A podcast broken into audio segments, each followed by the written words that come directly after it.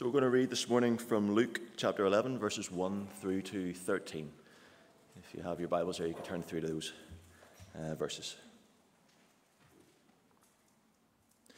Now, Jesus was praying in a certain place, and when he finished, one of his uh, disciples said to him, Lord, teach us to pray, as John taught his disciples. And he said to them, When you pray, say, Father, hallowed be your name, your kingdom come. Give us each day our daily bread, and forgive us our sins, for we ourselves forgive everyone who is indebted to us, and lead us not into temptation. And he said to them, Which of you who has a friend will go to him at midnight and say to him, Friend, lend me three loaves, for a friend of mine has arrived on a journey, and I have nothing to set before him? And he will answer from within, Do not bother me, the door is now shut and my children are with me in bed. I cannot get up and give you anything. I tell you, though he will not get up and give him anything because he is his friend, yet, because of his impudence, he will rise and give him whatever he needs. And I tell you, ask and it will be given to you, seek and you will find, knock and it will be opened to you. For everyone who asks receives, and the one who seeks finds, and to the one who knocks, it will be opened. What father among you, if his son asks for a fish, will instead of a fish give him a serpent? Or if he asks for an egg, will give him a scorpion?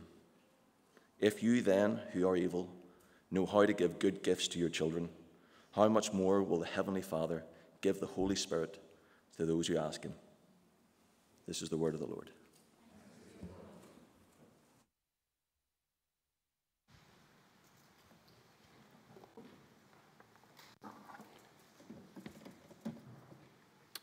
Right. And most of you will know that we've, uh, we've dedicated 2023 to being a year of prayer for our church.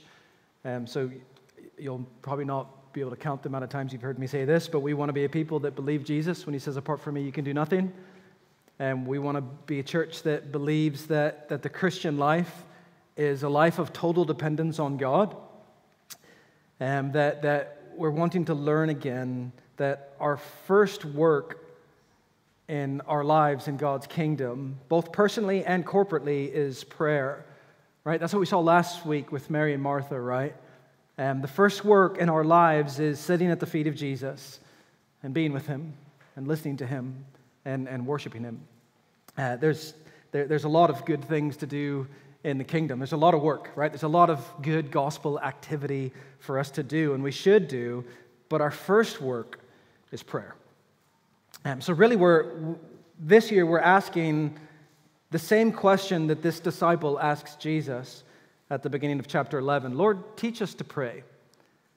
Um, have you ever, um, do you have anyone in your life that when you just observe their walk with the Lord, you think, I want what they have? Do you have anyone like that? Um, someone that you observe and you, you think, um, I want what they have. They, they just seem to have such an authentic uh, relationship with God. They have, they have such a intimate, joyful, uh, satisfied relationship with the Lord, and you want to taste what they are experiencing. Um, I'm, be thankful for those kinds of people in your life. And um, that's what's going on at the beginning of, of chapter 11 here, but to an even greater degree. Um, what the disciples observed in the life of Jesus was something different. Um, they, they saw something that they had never seen before, and they wanted a taste of it. Like, I'm sure they had men and women in their lives that uh, had a, a, a, a relationship with God, but they'd never seen this level of dependence that they had seen in, in the life of Jesus. They, they, would seen him rise and go out early in the mornings and, uh, and, and pray and be among the hills. And when he would come back, it was so clear his communion with the Lord. It was so clear he had been in communion with his father, and they, they found this so wonderfully attractive, and, and they wanted a taste of it themselves. They're saying, Jesus, you, you have something that we've never experienced before. You have something we've never even seen before. You have an authentic, intimate relationship with God, and it just spills out in every part of his life. And we want that. Can, can you teach us what it is that you do? If you notice that the question isn't, Lord, teach us how to pray. A, that's a good question. Okay, it's, it's important to learn how to pray, and Jesus does teach them how to pray in a sense. But, but they're, they're not saying, Lord, teach us how to pray. They're not really after the theory of prayer here. Um, because you can have the theory and still not pray, right? L- lots of people know how to pray and they still don't. So, so they're asking, Lord, teach us to be a praying people. How, how do we get to the point in our lives where we're actually praying? Uh, how do we make it our first instinct in every situation? And that's the question, isn't it? That, that, that, that's what we're asking the Lord to do in us this year. And so I'm not sure if you have noticed or not, but we haven't spent a whole lot of time on, on methods of prayer, right? Or, or, or barriers to prayer or techniques of prayer, although those things are important. I love talking about them. But that hasn't been our main focus. We're, we're making our request as simple as this this year just give us the desire right? Would, would you just bring us to the point where we're actually praying? Just make us to be a praying people. Teach us to pray. Make prayer foundational in our lives as your people. Because when you read the Bible, Old Testament and New, that, that's exactly what you see. You, you don't see that, that prayer is, is kind of optional in, in God's kingdom. It's, it's, foundational, it's, it's essential. It, they, they, they just pray. That's what God's people are. They cry out to the Lord. Um, prayer isn't a gift that some Christians have.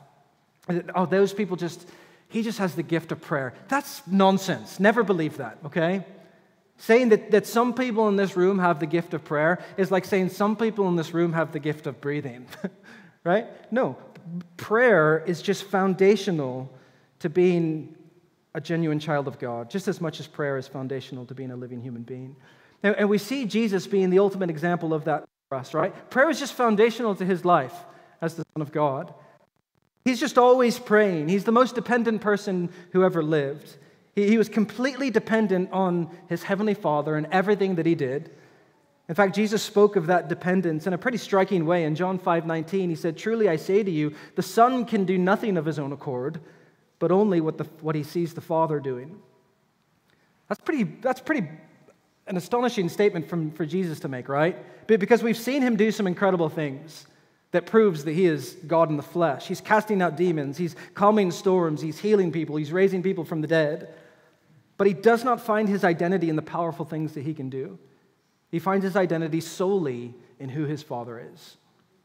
And so he's always praying. He's always in communication with his Father, right? He's, he's not only praying when he's in trouble, although he does when he is. He's not only praying when life is really hard, although he does when life is hard.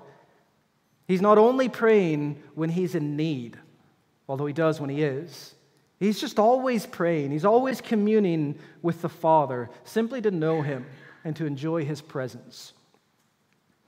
And his disciples, they see this in him.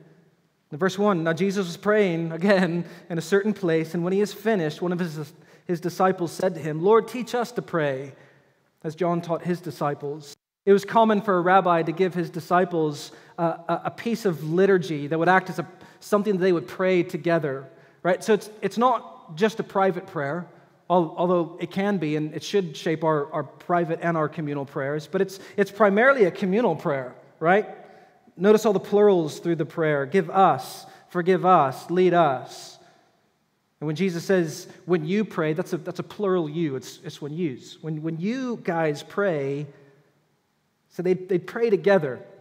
And so what happens when, G, when, when they ask Jesus to teach them to pray?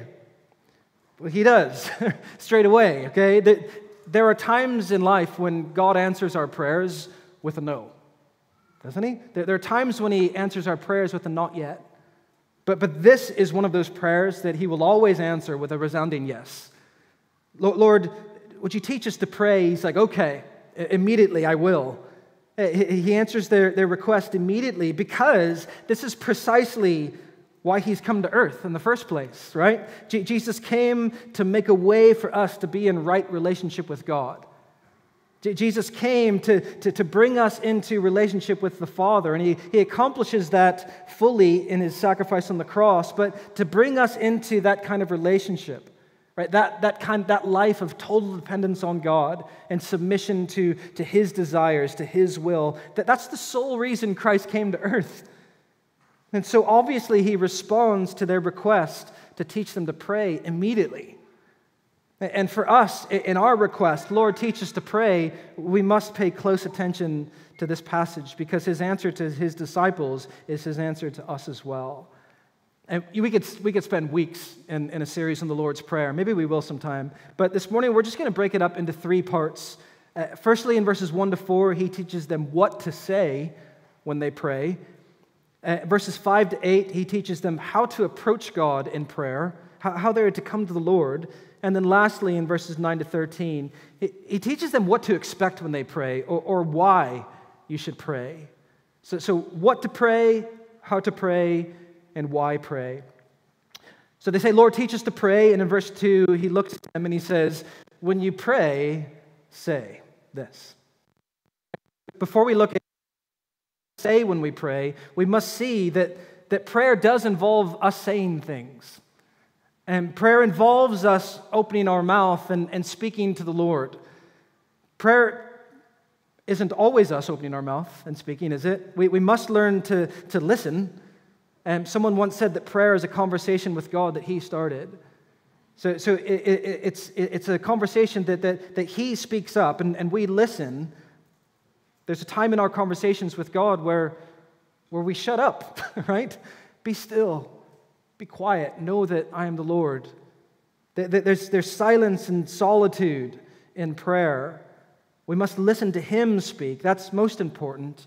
And He speaks to us uh, definitively in His, in, his, in his Word, um, this Word that He breathed out. And that's where we hear Him speak most clearly and, and, and authoritatively and definitively. And every other way that we hear Him speak, we must make sure that it comes aligned with His Word. But we must listen to Him speak but that's not all the prayer is. The, the goal of prayer is not just mm, before the Lord, right? The, the, the goal is to have a relationship with God. That's what He wants with you, which involves listening to Him and speaking to Him. That, that's what a loving relationship looks like. To never speak in prayer is like saying wedding vows and then never speaking to your spouse again. That, that's not a real loving relationship. Is there an aspect to a real loving relationship where you're, you're happy to be silent in their presence and just enjoy them? Absolutely. And there's, there's part of that aspect to prayer as well. But prayer is also us communicating to God. Jesus is inviting us into a loving relationship with God. And just over the last couple chapters of Luke, we've seen him drawing his disciples close and, and, and revealing his glory to them. And he's, he's increasing their faith. But he, but he wants that faith to result in an intimate, loving, back and forth relationship with God. That's the point of it.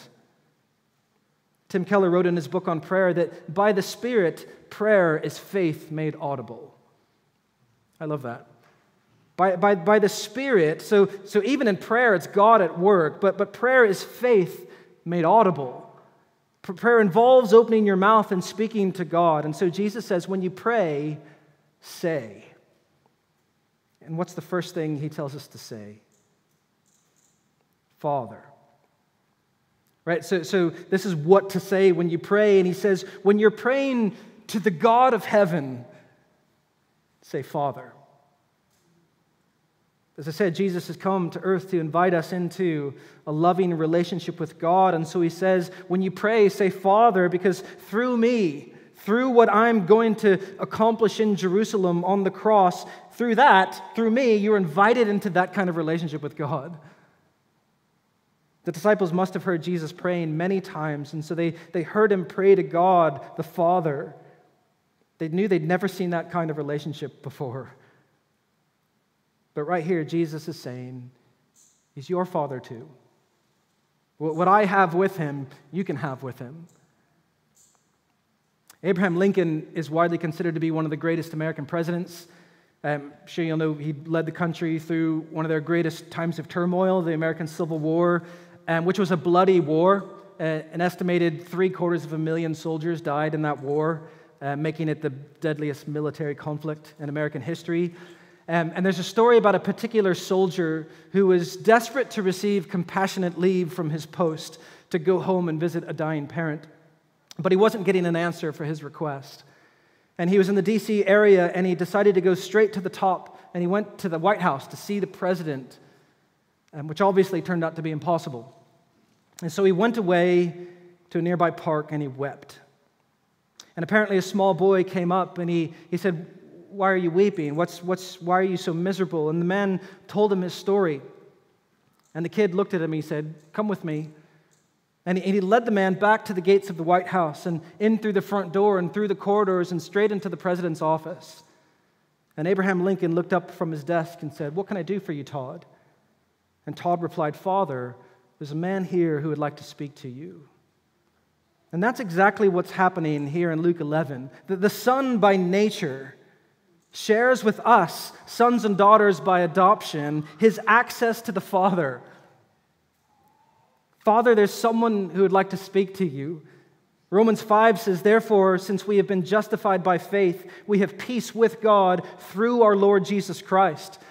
Through him, we've obtained access by faith into his grace in which we stand.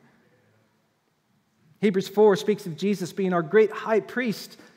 Because we have this great high priest, we can confidently draw near to the throne of grace that we may receive mercy and find grace for help in time of need. Romans 8 says we have been given the spirit of adoption as sons and daughters, by whom we cry out, Abba, Father. Isn't this incredible? Because of Jesus, God is not a force to be reckoned with. He's not an idea that I contemplate. He's not an experience that I feel. He's a person whom I relate to as Father. Jesus gives us access to the Father as his very children. And he says, Say, Father, hallowed be your name, or holy be your name. So, so it's important to understand yes, he's your father, but it's also important to understand that he's, he's not just your buddy, right? He, he's the God of the universe. He's, he's holy. He's unapproachable in his holiness in some sense, yet we can humbly and boldly approach him as our Father. Both of those aspects of the relationship are incredibly important to understand. And when we pray, Hallowed be your name, we're praying two things. We're, we're, we're declaring God's holiness. This is who we are approaching. But we're also requesting that the name of God will be recognized and considered holy by everyone on earth. It's a prayer that says, God, make the world honor your name as holy. And, and as the, the God of the universe, he's, that we know as Father, he's over everything. He's the ruler of all, and so we pray, Your kingdom come. So Jesus teaches us as, as children of God who our Father is. He's God Almighty, the Holy One, and in His family, we are not the center of, his, of, of attention. So Jesus teaches us to, to center our prayers on who God is and on His purposes. Matthew's version of the prayer expands to your kingdom come, your will be done on earth as it is in heaven. And, so, as we approach our Father and rightfully ask Him for things, because that's part of what prayer is, we pray for what we need to come into alignment with His purposes and with His desires. His will be done. D- does that mean that we suppress all of our desires and all of our wants? Like, it doesn't really matter what you're feeling because it's all about Him. It doesn't really matter what, what, what, what you want. Is that what Jesus is saying here? Far from it, right? That's not what I want from my kids. That's not the relationship that I want. I, I, I care about what they feel, I care about what they want. I want them to be honest with me, be completely honest. That's, that's a rule we made in our house. Number one rule in our house is you have to be completely honest. Why? Because, because I love them, because I'm their dad because I care about them. So, so, how much more do you think our perfect Heavenly Father cares about what His children want? He invites us to be brutally honest, as children are, but He also asks us to trust Him. And, Jesus is, is our perfect example of what that looks like in real life.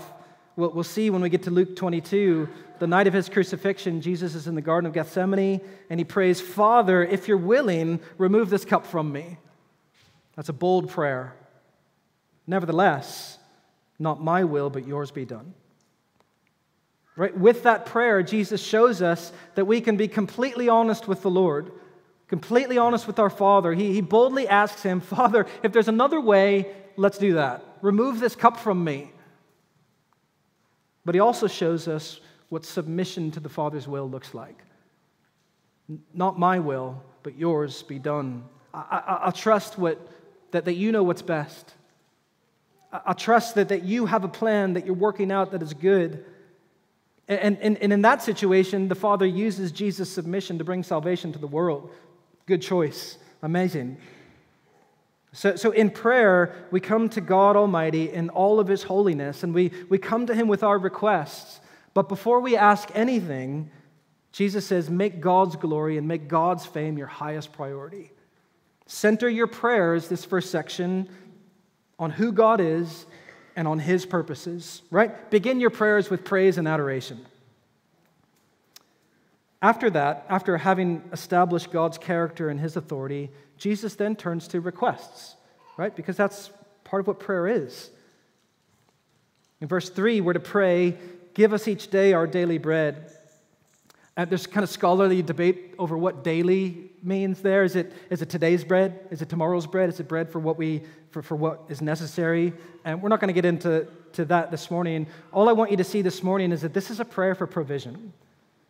Okay? It's, this is a prayer that is recognizing that God knows your needs, that, that, that, God is the provider of your needs. Father, will you provide us with what we need? Everything we need comes from you. That, that word bread, it, it, it's all encompassing of our, of our necessities, of, of the food and clothes and, shol- and shelter, the, the necessities of life. Again, this is, this is total dependence on God for everything in our lives.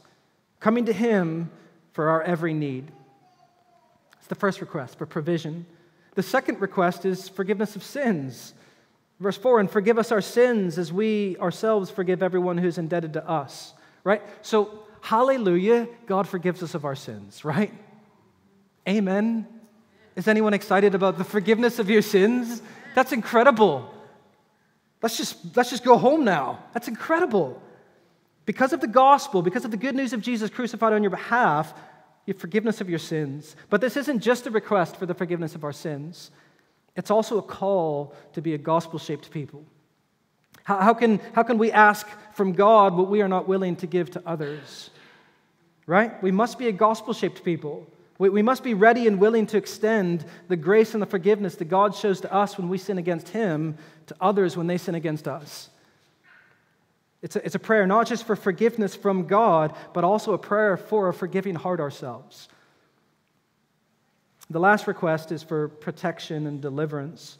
Again, Matthew's version includes, and lead us not into temptation, but deliver us from evil. Um, this is the tricky one, isn't it? Be careful not to misunderstand this. He's, he's not, Jesus isn't saying, make sure you pray that because sometimes God will tempt you into evil, right? That James 1:13 says the opposite, that God cannot be tempted with evil and he himself tempts no one. We, we learn from the beginning of the prayer that, that he is holy. He, he's, he's incapable of ever enticing you into sin. Rather, he calls you to flee sin. He calls you to, to come out of the darkness into the light. That, that word temptation there, in the Greek, it means temptation or testing. It's a trial of some sort. So, the meaning here most likely carries the sense allow us to be spared from difficult circumstances that would tempt us to sin. This, is, this part is it's, it's a prayer for dependence on God as we recognize the power of our sinful flesh. Because each of us has a powerful fleshly desire that we were born with that needs to be put to death, right? It's a, it's a battle that rages within. And so, this final request is one for help from the one who has the power to defeat sin. It's a request for protection around us, not, not just from the world and, and, and the flesh and the devil, but, but also from ourselves, from, from our own evil inclinations. It's a recognition that there is evil and good in this world, that there is an enemy. May, may God deliver us from Satan the one who goes about lying and roaring and seeking whom he might devour, the one who disguises himself as an angel of light that he may deceive us and accuse us and bring us into despair and into ruin. There's darkness and there is light. And this prayer is a recognition that we have an inclination towards the darkness. And only God can deliver us from the darkness and bring us into the light. Do you see the theme of dependence on God through the entire prayer? That's the main theme through the prayer. You want to learn to pray? Learn to be totally dependent on God. You can sum up the entire Lord's Prayer as dependence on God and submission to His desires. That's what we are to pray. That's what we are to live out. You want to be people that praise? Well, you need to know who God is. He's not some far off power in the sky, He's a God who invites you close. He's a God who gives you identity and identity as sons and daughters to God in heaven through Jesus. And, and you can know Him as Father, you can address Him as Father, you can come to Him. Even though He's holy, even though He has purposes that are unchanging and perfect and good, but He wants us to come to Him with our every need. But He wants us to center our requests on who He is, on what He is doing, because He knows what's best and because He is good. Do you, do you see how the prayer makes us more like Jesus? Right? If, it, it brings us into a life of total dependence on God. If Jesus says, I do nothing on my own accord, but only what I see the Father doing, well, this prayer, he invites us into that way of living. He's saying, here's a prayer that will help you to live that way as well. A life of dependence on God and submission to his good and holy desires. The, the prayer as a whole, it recognizes dependence on God and his care. It, it, it recognizes that, that God's presence is absolutely necessary. It was necessary in the life of Jesus. How much more will it be for us? And, and he invites us into that truth ourselves. You see, what the prayer does is it bonds God with the disciple. You, you have two options in life either to walk alone or to walk hand in hand with God. Those are the only two options, and, and only one of them leads to everlasting life. And so he says, when you pray, say these things. These things should shape your prayers. So he starts out by teaching us what to say. And then in verses 5 to 8, he teaches us not only what to pray, but, but how to pray or how to approach God in prayer. And he does that by telling a parable. I'm not going to spend too much time uh, unpacking the parable, um, mainly because I already, I already have. So if you, if you remember that we preached uh, Luke chapter 18, the parable of the persistent widow, which is a parable about his disciples should always pray and not lose heart. And that parable, uh, it, it, mirrors this parable. You can go back and listen to that from October. And it, this parable is it's the exact same as the, as the persistent widow, but it's this man who knocks on his neighbor's door in the middle of the night. Um, both of those parables teach us how we are to approach God in prayer. So, very briefly, in just a couple minutes, in verse 5, Jesus tells a parable about a man who goes to his friend in the middle of the night and he knocks on their door, waking up the entire household to request from his friend to lend him three loaves of bread because he has a, a friend arriving from a journey and he has nothing to give him. And, and, Jesus puts it in this way he, he says, Hey, you're probably going to expect this result that, that the man will say, Go away. Okay, my door's closed. I don't have anything. My family's sleeping. I can't give you anything, right? Except there's a twist in the expectations in the parable. And Jesus says, Well, actually, the guy will get up. Not because he's his friend, but because of his impudence. He will get up and give him whatever he needs. Right? So he will get up and give him whatever he needs because of the bold shamelessness of the man's request. The, the guy is desperate, right? He, he is a host who has no food for his guests, which is a major no no in this Middle Eastern culture of hospitality. So he, he shamelessly walks to his friend's house and, and wakes up his entire household in the middle of the night. And he boldly asks, not just for a loaf of bread, but for three loaves of bread, which was kind of insane. Okay, that you'd bake uh, bread fresh at the start of the day, that's your daily bread. And here he's going and he's expecting this guy to have three loaves of extra, extra leftover bread. It'd be like me going to Laura's house and saying, hey, middle of the night, do you have like a liter of milk I can borrow and um, some bacon and maybe a dozen eggs and some tea bags? Like, no, why would I have that? Such a bold request.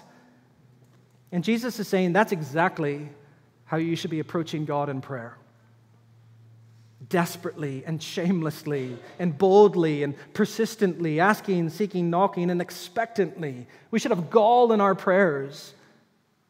Do you have gall in your prayers?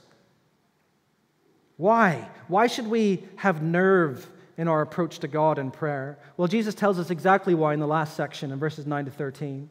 He tells us why we should pray or, or what to expect when we pray this way. Let's read it one last time. Verse 9 says, And I tell you, ask and it will be given to you. Seek and you will find. Knock and it will be opened to you. For everyone who asks receives, the one who seeks finds, and the one who knocks it will be opened. Then he tells another little parable. He says, What father among you, if his son asks for a fish, will instead of a fish give him a serpent? Or if he asks for an egg, will give him a scorpion? Okay, the answer is meant to be obvious. And then he says in verse 13, 13 well, well, if you then, who are evil, know how to good gifts to good give gifts to your children, how much more will the heavenly Father give the Holy Spirit to those who ask him? So, have you noticed this little theme? Jesus is, is making it clear of our relationship with God, right? We, we, we relate to him as our heavenly Father. We, we are to come to him as his children with, with these requests, and we, we come to him as children, come to him uh, boldly, shamelessly, persistently, asking, seeking, knocking. And so, if the question is, is why come to him in that way, why ask boldly and shamelessly and persistently? If you let me paraphrase that last section, it's like Jesus answers that with a question of his own, and he says, Well, don't you know who your father is? If you, if you knew who your father is, you would never stop asking and seeking and knocking. If you knew who you were approaching, if you, if you knew who your father is, your, your prayers would become all the more bold and shameless and persistent. Listen, he's not like your earthly fathers, which are sometimes pretty crappy, right? And most of the time, pretty good.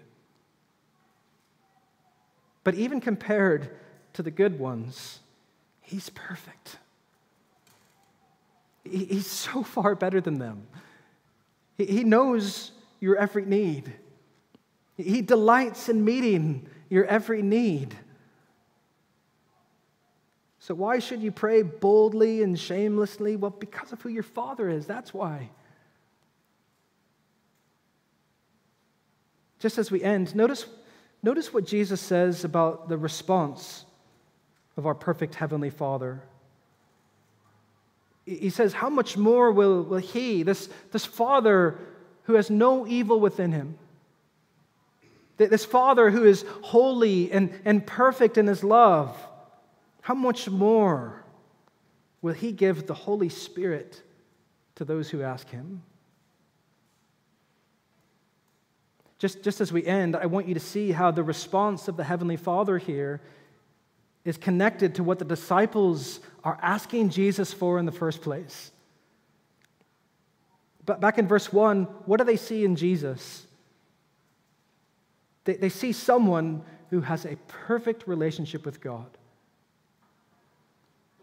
They see someone who walks perfectly in step with the Father.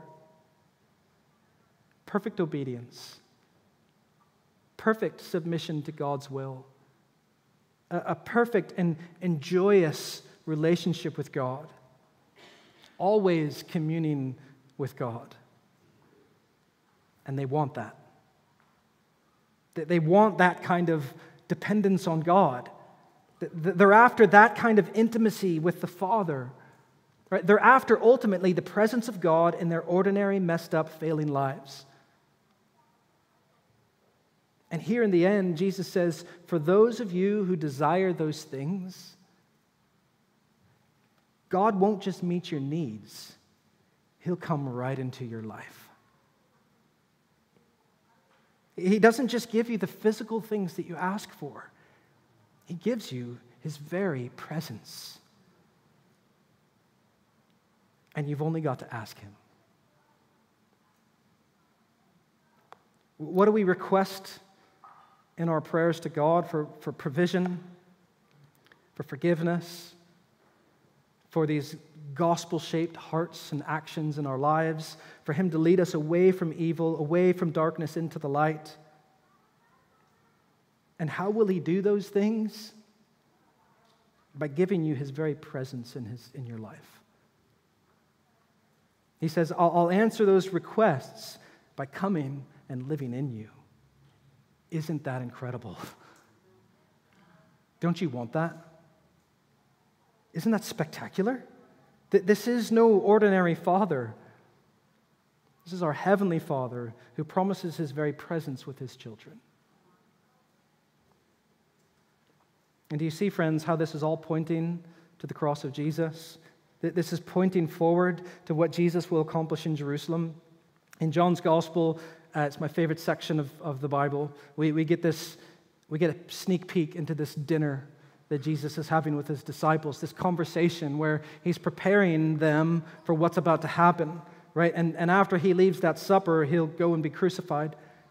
And then he'll rise from the dead three days later. And then he'll eventually ascend to the Father, the right hand of the Father, where he'll remain until he comes again. It's where he is now. But in John 14, as he readies them for his departure, he says, I'm not going to leave you as orphans.